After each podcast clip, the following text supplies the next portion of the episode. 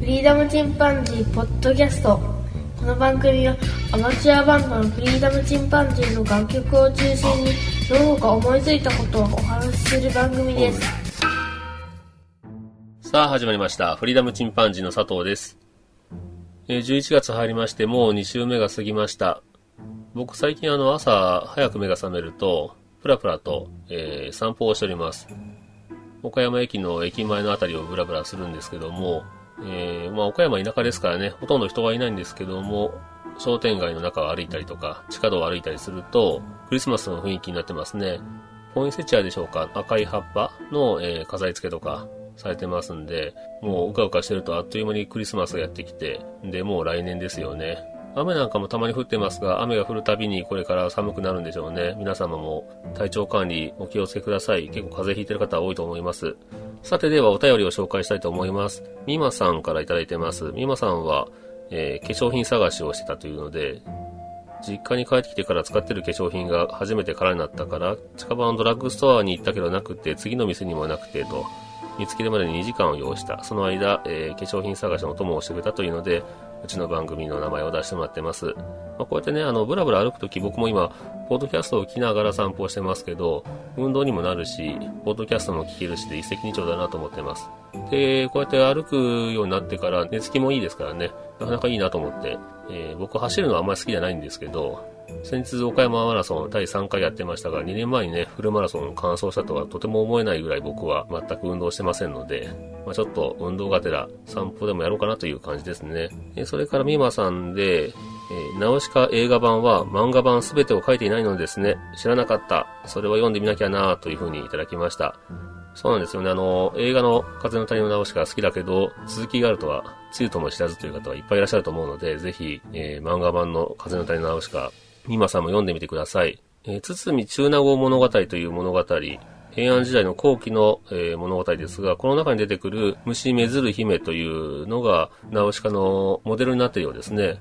あと、ホメロスのオジュッセイヤという、まあ、女子詩といいますか、古代ギリシャの長編の女子詩の中にも、ナウシカという姫様が出てきますね。傷ついたオジュッセイヤが海辺に流れ着いたところを助けると。そしてオジュッセイヤと、まあ、恋に落ちるような話に出てくるわけですね。そういったキャラクターからナウシカが生まれたようです。で、まだ全然関係ないんですけど、虫といえばね、僕、ふっと思い出したことがあるんですけど、僕の友達に虫が大嫌いな奴がいまして、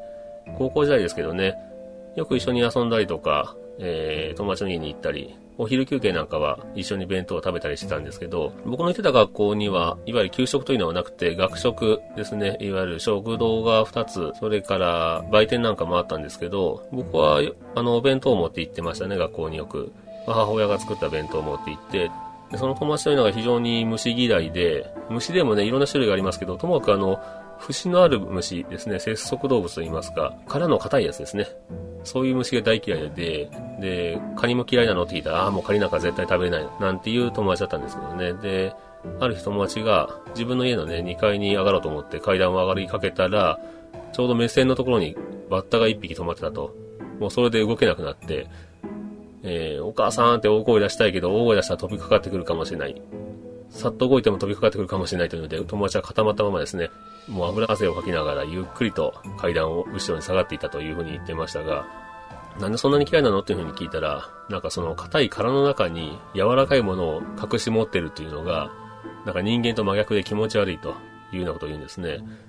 そういうもんかななんて思って、僕はカニなんか大好きですからね、変わったやつだななんて思ったんですけど、で、ある日僕、あの、弁当を一緒に食べてまして、友達に、あ、そうだ、美味しい佃煮があるけど、一個食べるっていう風に聞いて、で、友達が、あいるいるっていうので、友達のご飯の上にポイッと置いてあげたんですけど、まあ、そうすると友達はね、教室中に響き渡る規制を発しまして、ひえーというのでね、大声を上げて、椅子から転げ落ちてましたけどね。で、まあ、クラスのみんなもどうしたどうしたっていう風に集まってきたんですが、それが僕のね、あの、母親の実家、山形では食べることがあるんですかね、あの、稲子の佃煮を山形から送ってこられたんですね。それを母親が食べてまして、僕はね、あの、さすがに好んで食べませんけど、まあ、佃煮になってれば食べれないことはないという感じですかね。で、その佃煮ね、ちょっといたずらで学校に持って行って友達のご飯の上にポンと置いたんですけど、まあ、本気で怒ってましたね。ね、もう、激怒してるんで、あ、割り割り本当に悪かったけど、まあ、取ってやるからって、佃煮だから大丈夫だろって言っても、もう、まあもう食えない。もう俺の今日のお弁当なくなったっていうので、じゃあ弁当買ってやるからって言ってもね、いやもう、もう食欲ないっていうので、まあしばらくちょっと相当怒ってましたね。本当にね、あの、今考えるとね、悪いことしたなと思うんですけど、まあ友達にしてみればね、まあ例えば僕の弁当に、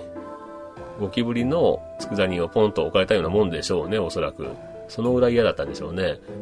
さすがにね、その部分取ってくれたところで僕もね、そのご飯食べれませんから、まあね、僕も高校生でしたからね、時効だと思うんですけど、まあ友達には悪いことしたなっていうのをちょっと思い出しましたね。お食事中だった方はすいません。えー、それから、巻貝さんからいただきました。桜、桜散る。あまりに淡々と奏でられる静寂のギター。言葉以前にメロディーが存在していたことの証。そうでなければ鳥やクジラが歌うことの意味がわからない。この曲に出会えたこと、これを弾いてみたいという気持ちが湧き上がったこと、すべてに感謝というふうにいただきました。すごく嬉しいですね。あの、えっと、僕の作ったインストゥルメンタルの曲2曲ですね。こちらを聴いていただいて、弾いてみたいなというふうに言っていただきました。正直僕が弾いてますからね、そんな難しいテクニックは使ってないんですけども、まあ、簡単に弾けますよという感じで、えー、お返事しましたらですね、なるみさんからも、そうですよね、ギター弾き同士コラボできたら素敵なのになというふうにいただきました。ぜひね、あの、耳コピーされて曲になりましたらね、送ってみてください、巻貝さん。ちょこちょこね、ちょっと怪しげな和音のとこもありますんで、ひょっとしたらね、僕よりもいい曲になって仕上がってくるんじゃないでしょうか。えー、楽しみにしております。さて、それから、ワンライフポッドキャストさんからいただきました。佐藤さんお風邪大丈夫でしょうか？というふうにいただきましたね。えー、風邪ひいてますというような、えー、内容になってましたので、前回ですね、えー、それに対して送っていただきました。まあ、おかげさまで、あのすっかり良くなりまして、で、風邪が治ったなと思ったら、また今度はね、あの何の花粉でしょうね、花粉症でちょっと鼻が出たりとか、目が痒かったりね、してるんですけども、こちらはまあ薬なんとか抑えれますので、えー、なんとかやっております。えー、ワンライフポートキャストさんありがとうございます。それから、なるみさんから、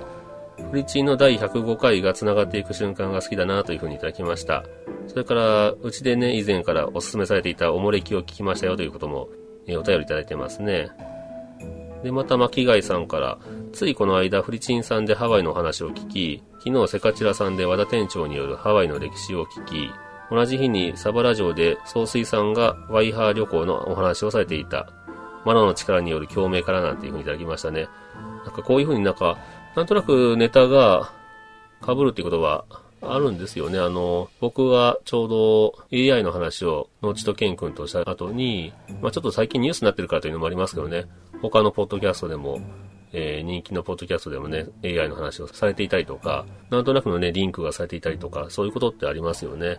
まあハワイはね、あの、日本人大好きですから、意外と安い旅費で行けることもありますしね、飛行機会社選べば。なので、まあやっぱりハワイっていうのは、で、行くとね、やっぱり、なんだよハワイなんてっていう風な人が多いんですけど、行くともう虜になりますね。あれだけ過ごしやすい気候のところはないですからね。サバラ城さんね、本当にあの、もうすぐ第500回ぐらいなんじゃないかな。すごい長くされてる番組ですよね。僕もちょこちょこは聞かせてもらったりするんですが、ワイハーという風に言ってましたね。えー、ありがとうございます、巻貝さん。それから、ミーマさんから、備前焼きの茶器にぐい飲み渋くてかっこいい。見た目に反して触り心地が良く軽くて丈夫というのもギャップ萌え。名前は知っててもどんな生き物か分かっていないものだな。歴史等を含めて面白かった。ご友人の世界的縁にも驚かされた。わら。ただただ素直な方なんだろうなーってほっこり、貴重な体験談という風にいただきました。ね、僕の友達ね、備前焼き、もう今はね、焼いてないんですけど、せっかくね、あの、技を覚えて、自分でね、釜も作れるような技術があるので、まあ定年してからでもいいですけどね、あの、家族が落ち着いた頃にまた趣味でもいいから始めてもらいたいなというふうに思いますよね。それから B4 チキンさんから頂きました。お便り会と第106回連続拝聴読まれた、読まれるとやっぱり嬉しいな。備前焼きビールコップ欲しい。石ハゼ調べたらブコスで良い味が出てかっこいいな。コップこれにするかな勉強になりました。というふうにいただきました。備前焼きのね、ビールコップ、本当にあの、お酒飲みの方、ぜひ、特にビール好きの方は、買われてみてください。逆にね、もう泡は細かすぎてね、いつまで経っても消えなすぎるっていうぐらい消えないです。なので、あの、備前焼きのビールカップでしたら、そろそろと横に沿わせて、静かに注ぐ方が逆にいいかもしれませんね。僕の友達が作ってくれた具飲みも、すごくあの、石外れしてる場所がありまして、うん、それがすごいチャームポイントなんですよね。で、持っててたまにちょっと指に当たる感触が気持ちいいとかね、そんなのがあります。ぜひね、あの、意外と値段は無茶な値段しませんので、備前焼き、えー、買われてみてください。それからゆいまるさんからもいただきました。備前焼き、うちではビール用のタンブラーと鍋料理の際に取り分ける小鉢。越前焼きでは、えー、箸置きとお醤油受け皿を普段使いしています。近所に備前焼きの手法で陶芸していらっしゃる方がいるので、そちらで器をいくつか求めたこともあります。その器で飲むホットチョコレート美味しいですというふうにいただきました。そうか、ホットチョコレートね、あの、いわゆるマグカップ的なものもありますからね。で、見た目のその土っぽい雰囲気に、ホットチョコレートってなかなかいい感じかもしれませんね。保温力もあると思います。空気を含んでる器ですから、ホットミルクを、ホットチョコレートも冷めにくいかもしれませんね。でうちはあまり大きい皿はないんですけど、小鉢とか、それから、えー、大皿なんかもね、魚、えー、例えば、刺身なんかも並べても綺麗ですし、また僕もね、あの、備前焼きもう一度見直してみようかなと思ったりしてます。いわゆる田んぼがあれば大体電動室の土というのはありますから、備前でなければ備前焼きが作れないというわけではないですよね。あの、備前特有の土の質というのはありますけど、ニューヨークでも作れるぐらいですから、夕張でもね、多分作ってらっしゃる方がいらっしゃるんでしょうね。ゆいまるさんもあの楽しんで、えー、こうやった備前焼きといいますかね、素焼きの食器なんかを楽しんでいただけたらいいなと思います。ゆいまるさんありがとうございます。それから、なるみさんから106回聞きましたよというお便りと、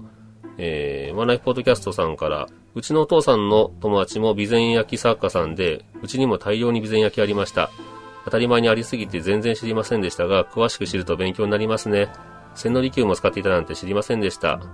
佐藤さんの岡山紹介会面白いですというふうにいただきました。ワンライフポッドキャストさんも岡山から発信しているポッドキャストさんですので、えー、実はね、僕の住んでるところから結構近い距離に、え、住んでらっしゃるようです。やっぱり岡山に住んでると、備前焼きは結構ゴロゴロしてますよね。多分書き込んでくださったのはミッチーさんだと思うんですけど、また、えー、せっかく岡山ですからね、一度お会いしてお酒でも飲みたいですね。備前焼を使った料理とか、え、お酒を飲ませてくれるというお店もありますので、えー、ぜひね、また一度、せっかく近くに住んでますからね、飲んでみたいなと思いますね。えー、ワンライフポートキャストさんありがとうございます。それからコンビニエンスなチキンたちさんからいただきました。番組聞いて、備前焼き超欲しくなりました。お友達の話もむちゃ面白かったです。というふうにいただきました。もうね、ほんと僕の友達の数奇な運命と言いますか、えー、運命に翻弄されてると言いますかね、えー、本当に彼の生き様というのはとても面白いなと思うんですが、まあ家庭を持ったらね、ちょっと人間守りに入るかもしれませんけどね、まあ趣味でもいいからやってほしいなというふうに思うわけですね。彼はジャズが大好きで、ジャズのタイトルをほとんど網羅してると。で、パッと音楽聴いただけで、これは何年のどこで撮られた、何テイク目で、で、ドラムは誰でとか、そういうのは全部言えるような、超マニアだったんですけども。で、アメリカ渡って、英語の学校なんかにも通ったようなんですけど、もともと知ってるそのジャズのタイトルで会話をしようとすると、意外とそのクールな感じになるそうで、向こうのね、現地の方が、お前の英語はかっこいいななんていう感じで言われたこともあるみたいです。でそれでも学校に通ってもなかなか上手くならなかったそうなんですけど、花屋さんのね、金髪の、えー、お姉さんと付き合い始めてからね、めきめきと上達したということを言ってましたね。うん、やっぱりそうやってね、彼女ができて、自分の思いをね、言葉で伝えたいと思ったら、飛躍的にね、やっぱり語学っていうのは進むんですかね。一度あの、国際電話かけたら、ヘローっていう感じで、その女性が出て、で、僕はもう慌てて、あの、英語で名乗りましたら、友達を、え、呼びましたらね、友達も、楽しそうに英語で会話しながら電話口出てきましたけど、エンジョイしてんなと思いましたけどね。まあ、こうやって彼は、まあ、いわゆる語学力も身についたし、うん、まあ悪いことばっかりじゃないですよね。今はその、奥様と子供とね、幸せに暮らしてますんで、まあ何がいいのかっていうのはちょっとわかんないですが。ということで今日はこんなところでお便り終わりですね。皆様もあと少し、えー、1ヶ月半ぐらいになりますが、お便りの方をお送りください。えー、それから先週ですけども、音楽を送っていただいた匿名希望さんから、僕のえっと番組聞いていただいて、放送で自分の曲を流していただいてありがとうございます。とても嬉しく思いましたが、佐藤さんの淡々とした語りという一番素敵な部分を BGM が邪魔してしまうように感じられましたので、以降のお便り会では BGM はない方が良いのではないかと思いました。でも本当にありがとうございますというふうにいただきました。あのー、どうでしょうね、僕はいいんじゃないかなと思いますし、えー、聞いてくださってるリスナーさんからもいい感じで繋がってるっていうふうに言ってもらってますからね、あの、気に入ってるんで、もう2ヶ月ですからね、そのまま使わせていただきたいなと思っております。なんかね、何回も聞いてると非常にもうあの、頭に入ってきますよね。ちょっとジブリみたいな世界観もありますし、うん。えー、せっかく送っていただいたというのもありますし、僕もお気に入りなので、えー、このまま使わせていただきたいなというふうに思っております。ということで今日はこのところでお便り会を終わろうと思います。あと1ヶ月半ですけども皆様ぜひよろしければお便りの方をください。ツイッターでは、えー、ハッシュタグ、シャープ、カタカナでフリーチンという風に入れていただくか、Gmail の方は、フリーダムドットチンパンジー、アットマーク Gmail.com です。フリーダムとチンパンジーは全部小文字でローマ字ですね。それではまた。さよなら。